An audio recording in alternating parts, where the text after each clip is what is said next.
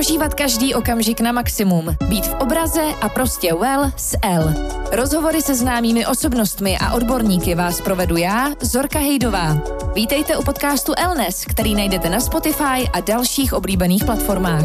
Budeme rádi, když věnujete několik vteřin na ohodnocení nebo recenzi tohoto dílu a nejčerstvější novinky nezapomeňte hledat na našem Instagramu L.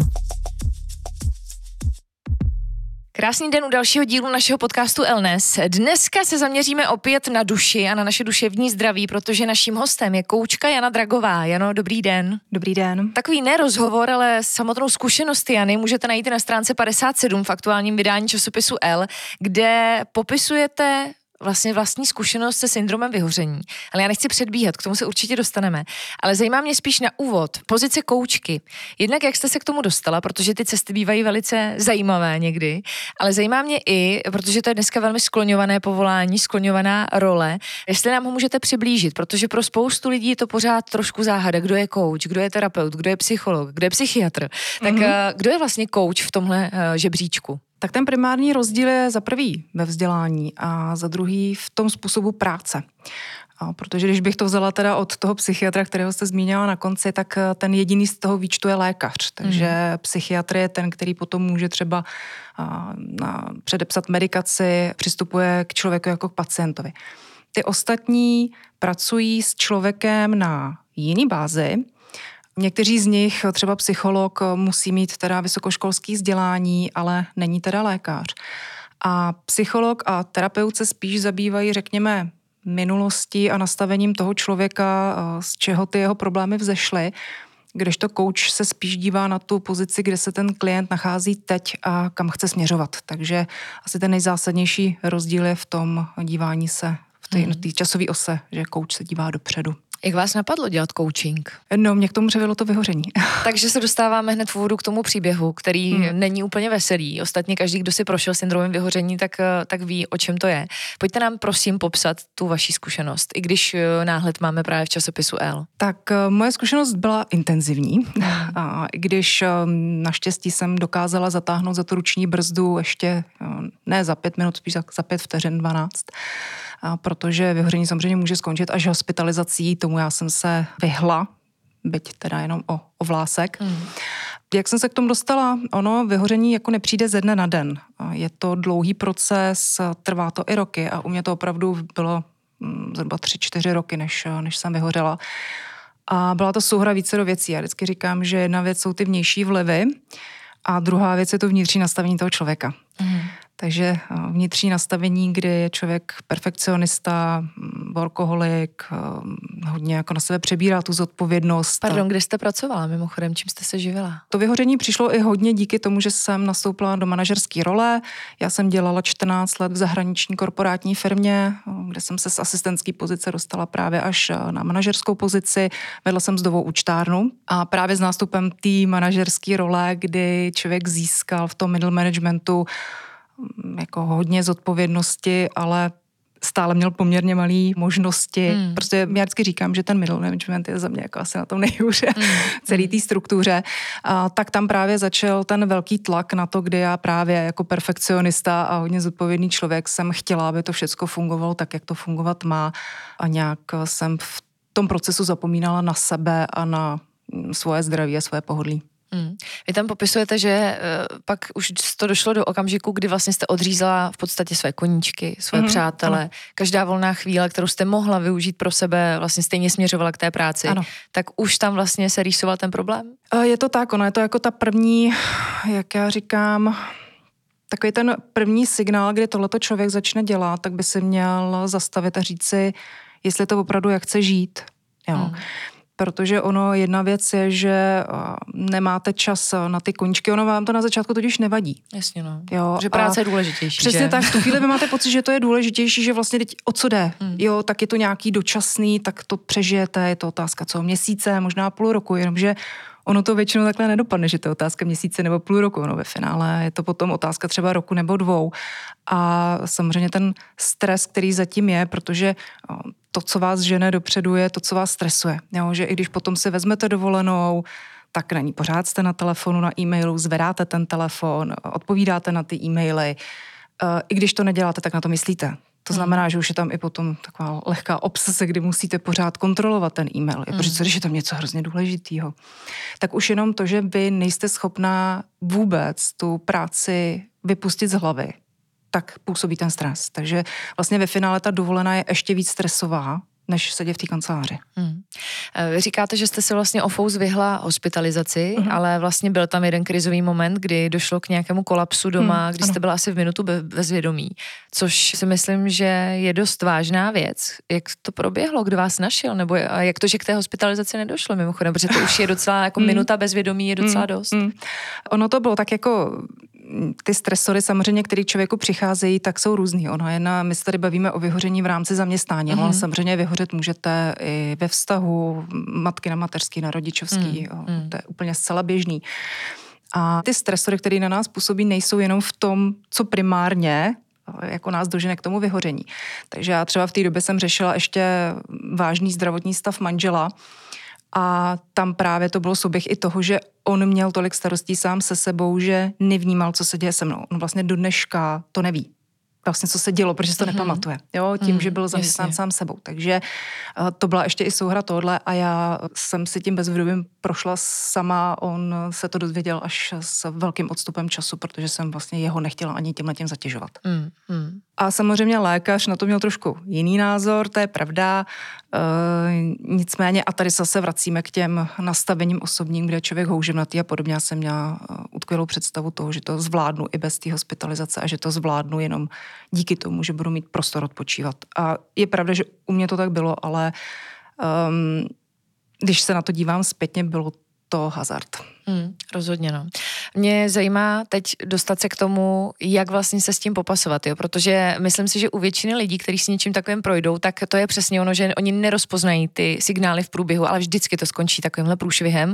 Mám třeba kamaráda, který vlastně dlouho, dlouho jel úplně na maximum, už věděl určitě, že je něco špatně a tam ho to chytlo nějak v metru, přesně taková jako ataka nebo takový kolaps úplně, kdy on vlastně nemohl vůbec vejít mezi ty lidi, dostal fakt jako takový uh, vlastně panický záchvat a, a začal se léčit. Bylo mu řečeno, že opravdu půl roku minimálně jako klid, doma odříznout práci, což je fakt radikální krok, jo. Potom vlastně z toho maxima jít na nulu. Um, jak to probíhalo u vás, to řešení? Protože vy jste musela asi udělat podobný krok. Přesně tak, já přišel ten kolaps a já jsem druhý den teda šla, skopila uši, stáhla ocas a šla jsem k lékaři a nechala jsem se napsat neschopenku a druhý den jsem šla do práce s tím, že s tou neschopenkou tam nesu výpověď. Mm, jo, protože mm. já jsem věděla, že už eh, nechci vlastně vůbec ani mít v hlavě to, že se musím někam vrátit. Já jsem věděla, že to nebude na měsíc nebo na dva. A i vůči tomu zaměstnavateli pořád tam přetrvávala ta zodpovědnost, která prostě jako v člověku je. Eh, takže jsem nechtěla toho zaměstnavatele blokovat ve smyslu, že bude na mě čekat hmm. vlastně neodhadnutelný čas. Takže já jsem dala výpověď a je pravdou, že jsem na té neschopence byla tři čtvrtě roku. Jo, tři čtvrtě mm, roku trvalo, mm. než jsem se dostala do formy, kdy jsem byla schopná začít zase řekněme nějak normálně fungovat. Byť do teďka to není na 100% a je to vlastně, já nevím, rok a mm, půl. Mm. Je vůbec nějaká varianta, eh, jak rozpoznat ty klíčové vstyčené ukazováčky? Hmm, aby to nedopadlo je, takhle. Hmm, ono jich je hodně, ono jako tam spíš průšvih v tom, že ono to začíná hrozně nenápadně. Jo. Hmm. A spíš jenom ty symptomy, které přicházejí, tak eh, se nabalují, je jich jako víc a potom ve finále začnou sílit. A tam je spíš jako ještě otázka, jak je kdo vytrvalej. Mm, mm. a vracíme se pořád. Je to velice individuální záležitost. Přesně tak. Mm. Jo, že uh, někdo si řekne, ha, tyho, tak tady mám nějaký stavy, který jsem neměl nebo neměla, to je divný, asi to bych to měla řešit. A pak jsou lidi, jako jsem já, kteří řeknou, ne, já to vydržím. To je přeci normální, anebo je to nějaký dočasný. Takže když bych měla vypíchnout takový hlavní, vůbec se mění to jako osobnost. Mění se ten váš pohled na ten svět, kdy z optimisty začne být skeptik, ze skeptika eh, začne být pesimista, mm. začne být takový ten ironický, cynický přístup k životu, eh, který tam dřív nebyl. Takže si člověk i jako začne všímat u sebe, že to není on a začne si toho samozřejmě všímat i to okolí. Jo. A pak jsou tam i fyzický projevy, protože ono, jsme pořád jenom jeden člověk mm. a to psychično to, to fyzického nelze oddělit. Takže nějaký změny nálady a podobně, ale ono je to potom přesně neuděláte si čas na oběd, začnete mít poruchy příjmu potravy a to je jedno, jestli je to o přejídání nebo naopak eh, máte, jako jsem měla třeba já, jaký žaludeční problémy, že nejste schopná pozřít sousto vlastně vůbec. A, takže těch uh, ukazatelů je tam spousta, jo. Tam spíše problém v tom, že on jako syndrom vyhoření není, je to diagnoza, ale je to soubor právě těle těch symptomů. Jo. A on si člověk pořád neuvědomuje, že ten soubor dohromady dělá to vyhoření. Jo, že jako máme tendenci vnímat třeba jenom ty dílčí problémy. Hmm. Co mi přijde taky hodně zajímavý, že já jsem si asi dřív myslela, že syndrom vyhoření je spojen s nějakým vyhořením pracovním, ale ve smyslu, že třeba už toho člověka ta práce nenaplňuje, nebaví ho, ale ono to často bývá naopak, že ten člověk tu práci třeba fakt miluje, baví ho to, ale právě možná i proto tomu podlehne natolik, že ho to úplně zničí. Přesně tak. A ono je tohle důsledek. Důsledek hmm. je, že potom se dostanete do stavu, kdy už vám to nedává smysl kdy ta práce, kterou jste milovali, tak najednou v ní vůbec nevidíte smysl. Jo, mm. potom už, a to, to je přesně jako ta síla toho ukazatele, jo, a kdy potom už máte pocit, že nemá smysl ani ten váš život, protože si najednou začínáte všímat toho, že nejste schopen dosáhnout těch změn, že mm, jo, je to takový to točení se v kruhu a tam potom samozřejmě ztrácí člověk vůbec smysl pro to dělat, dělat ty věci. A to je takový to, kdy už je to za pět minut dvanáct. Hmm. Jo, k tomu už se potom přidávají, jak jste zmiňovala, toho známého s těma atakama. To je úplně běžný. Hmm. Jo, já, já třeba, mě přišel e-mail a jsem se rozbračela, že zase musím něco řešit. Jasně. Jo, a to jsou, a to je jenom jako o té intenzitě. Na začátku je o tom, že vás štve, že něco nefunguje tak, jak má, pak už začnete být cynická a hmm. ironická, začnete být taky ty jízlivé poznámky, pak už je to o tom, že bouchnete. Jo? Projevuje se třeba úplně u lid, klidných lidí agrese, kdy bouchnou, že jim někdo něco řekne a oni už prostě to neudržíte v sobě a vy bouchnete. A to jsou ty změny té povahy. Když se o tom bavíme, říkáme tady rovnou, že to je velice individuální záležitost, takže se to asi nedá paušalizovat, ale přesto, kdybyste měla poradit, jak právě to zastavit včas, jednak určitě zaznělo všímat si těch varovných signálů, který jsme tady jmenovali, ale myslím si, že spousta lidí má možná stejný pocit, kterým jste si prošla vy, že takový to, ale já to přece zvládnu a to není syndrom vyhoření, to je prostě jenom jsem unavený, nebo jo. Jak to nepodcenit? Jak to nepodcenit a co je nejdůležitější? Říct si o pomoc, říct o tom někomu? Tohle je hodně těžký. Jo, právě tím, že jsou lidi, kteří mají pocit, že to všechno zvládnou sami, tak o to hůř se jim říká o pomoc. Hmm. Ale říct si o pomoci je jedna věc, ono tomu by mělo předcházet to neustříhnout ten sociální kontakt, jo? protože to je taky jedna z věcí, že přestanete mít čas a vůbec i potom chuť a energii se stýkat s lidmi. A ono jako stačí jenom o tom mluvit. Už jenom to, že o tom mluvíte. A druhá věc, ale naslouchat tomu okolí. Jo, protože to vaše okolí vás začne upozorňovat na to, že se s vámi něco děje. A to by mělo být eh, docela, si myslím, jako slušný varovný signál pro člověka, že teda asi to není úplně v pořádku. Ale je to opravdu o tom zastavit se a podívat se na ten svůj život a říct si jako, kam jsem se dostala v tom životě a chci takhle žít. Hmm. Eh, zajímá mě i váš názor na to, jak se ale popasovat s tím tlakem okolí, protože ono k tomu samozřejmě to okolí přispívá velkou mírou. Vy říkáte třeba přesně takový to, že jsem na dovolené, ale stejně kontrolu ten telefon a e-mail, ale ona ta doba vlastně taková je, že je to trošku vyžadováno, mm-hmm. že člověk vlastně už je non-stop 24-7 na telefonu, když má takovou práci, která to vyžaduje a nemůže si kolikrát opravdu dopřát ten klid. Jak to vlastně, jak se s tím popasovat? Tady je to za mě o nastavení osobních hranic. Hmm. A tady zase se vracíme k tomu, jak je ten člověk nastavený, protože tady to zase pramení někde z hloubky podstaty toho člověka a tohle je třeba dobrý uh, rozklíčovat. Jo? A to je třeba to, kde jsem začala potom já. Proč jsem se vlastně dostala do té situace? A je to jednoduchý. Neumíte říkat ne, nemáte tím pádem vymezený osobní hranice a pak jdete tím pádem na sílu a jdete přes ty hmm, svoje, hmm. ať už psychické nebo fyzické hranice. Není v tom i takový ten strach, že vlastně ostatní jedou naplno, tak já musím taky a když se teď na týden odříznu, tak mi ta práce uteče? Může být a teď se spíš stáčíme jako k sebedůvěře. Jasně. Protože je to o tom, jako nevěřím tomu, že jsem tak dobrá, mm-hmm. že mě to okolí přijme, i když nebudu na dovolený na telefonu. Jako o čem to vlastně? Jo? Mm, Tam je potřeba mm. se podívat opravdu do hloubky sama sebe a říct si, o čem to u mě je co je zatím. Protože všechno to, co tady popisujeme, je jenom nějaký jako dopad, jo? takový ten mm-hmm. zástupný problém, který je viditelný. Ale to, co stojí zatím, je někde hluboko v nás a to vidět není a to je potřeba si rozkrýt. Hmm. Zajímá mě i váš pohled na tu současnou dobu, jak vlastně nahrává nebo naopak pomáhá lidem, kteří k tomu směřují a možná i jednotlivý generace, jak třeba mladí lidé eh, se potýkají se syndromem vyhoření, setkáváte se s tím často, častěji než dřív, nebo naopak je ta tendence sestupná? Já si myslím, že ono to není až tak o té době. Eh, ve smyslu, jestli teď je vyšší tlak. Ona každá doba byla jiná a každá měla v sobě nějaký eh, stupeň toho tlaku. Jo. Samozřejmě nám dneska eh, tlak, který byl na zaměstnance nebo vůbec na, na populaci před 20, 30, 50 lety přijde směšný, když to hmm. porovnáme s dnešním. Jo. To ale neznamená, že ty lidi v té době necítili tlak. Vlastně syndrom vyhoření byl popsaný někdy v půlce 70. let minulého století, jo, což není sice zas tak dávno, ale na druhou stranu je to zase tím, že tam se jenom někdo uvědomil, že ten soubor těch příznaků je jedna konkrétní diagnóza. A je úplně běžný, že třeba vyhoří vysokoškoláci. Mm. Jo, že jsou to lidi, kteří jsou pod tlakem kvůli studiu, že tam je taky tlak na výkon, takže je úplně jedno, jestli tomu člověku je 20 a nebo 50. Jo, jako nemůžu říct, že by tam byl nějaká skupina lidí věková, která by byla postižená víc. Hmm. Teď se možná trošku odkloníme od tématu, ale mě celkově zajímá vlastně, jaké problémy řešíte vy jako koučka se svými klienty. Je syndrom vyhoření, předpokládám, asi častá uh, záležitost, ale co dalšího třeba uh, řeší aktuálně lidi? Ono je to spíš o nějaký psychohygieně, jo? že ty lidi si začnou všímat, že ten život uh, nežijí tak, jak by ho chtěli a mají pocit, že s tím potřebují něco dělat a neví v tu chvíli třeba jak. A to, že zatím stojí nějaká psychická nepohoda, to odkryjeme většinou až postupně a to, že by zatím mohl být nějaký, řekněme, nastupující syndrom vyhoření, to si většina těch lidí vůbec neuvědomuje.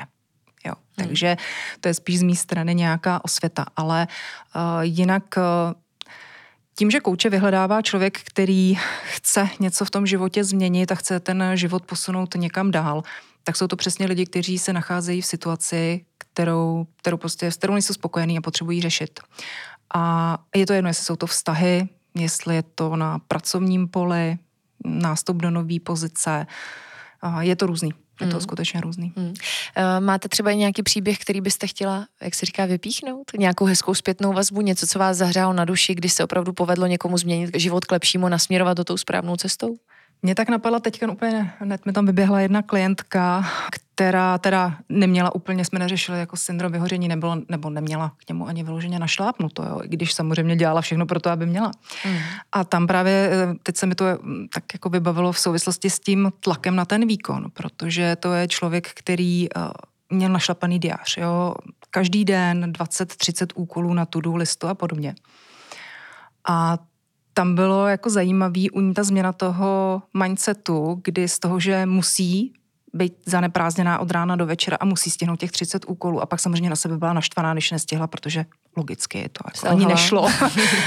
tak eh, se dostala do fáze, kdy řekla, ty, hej, vlastně, teď já jich tam jako stačí deset a teď já jako nepotřebuju stihnout všechno. A já vlastně ani nepotřebuju dělat všechno. Mm-hmm.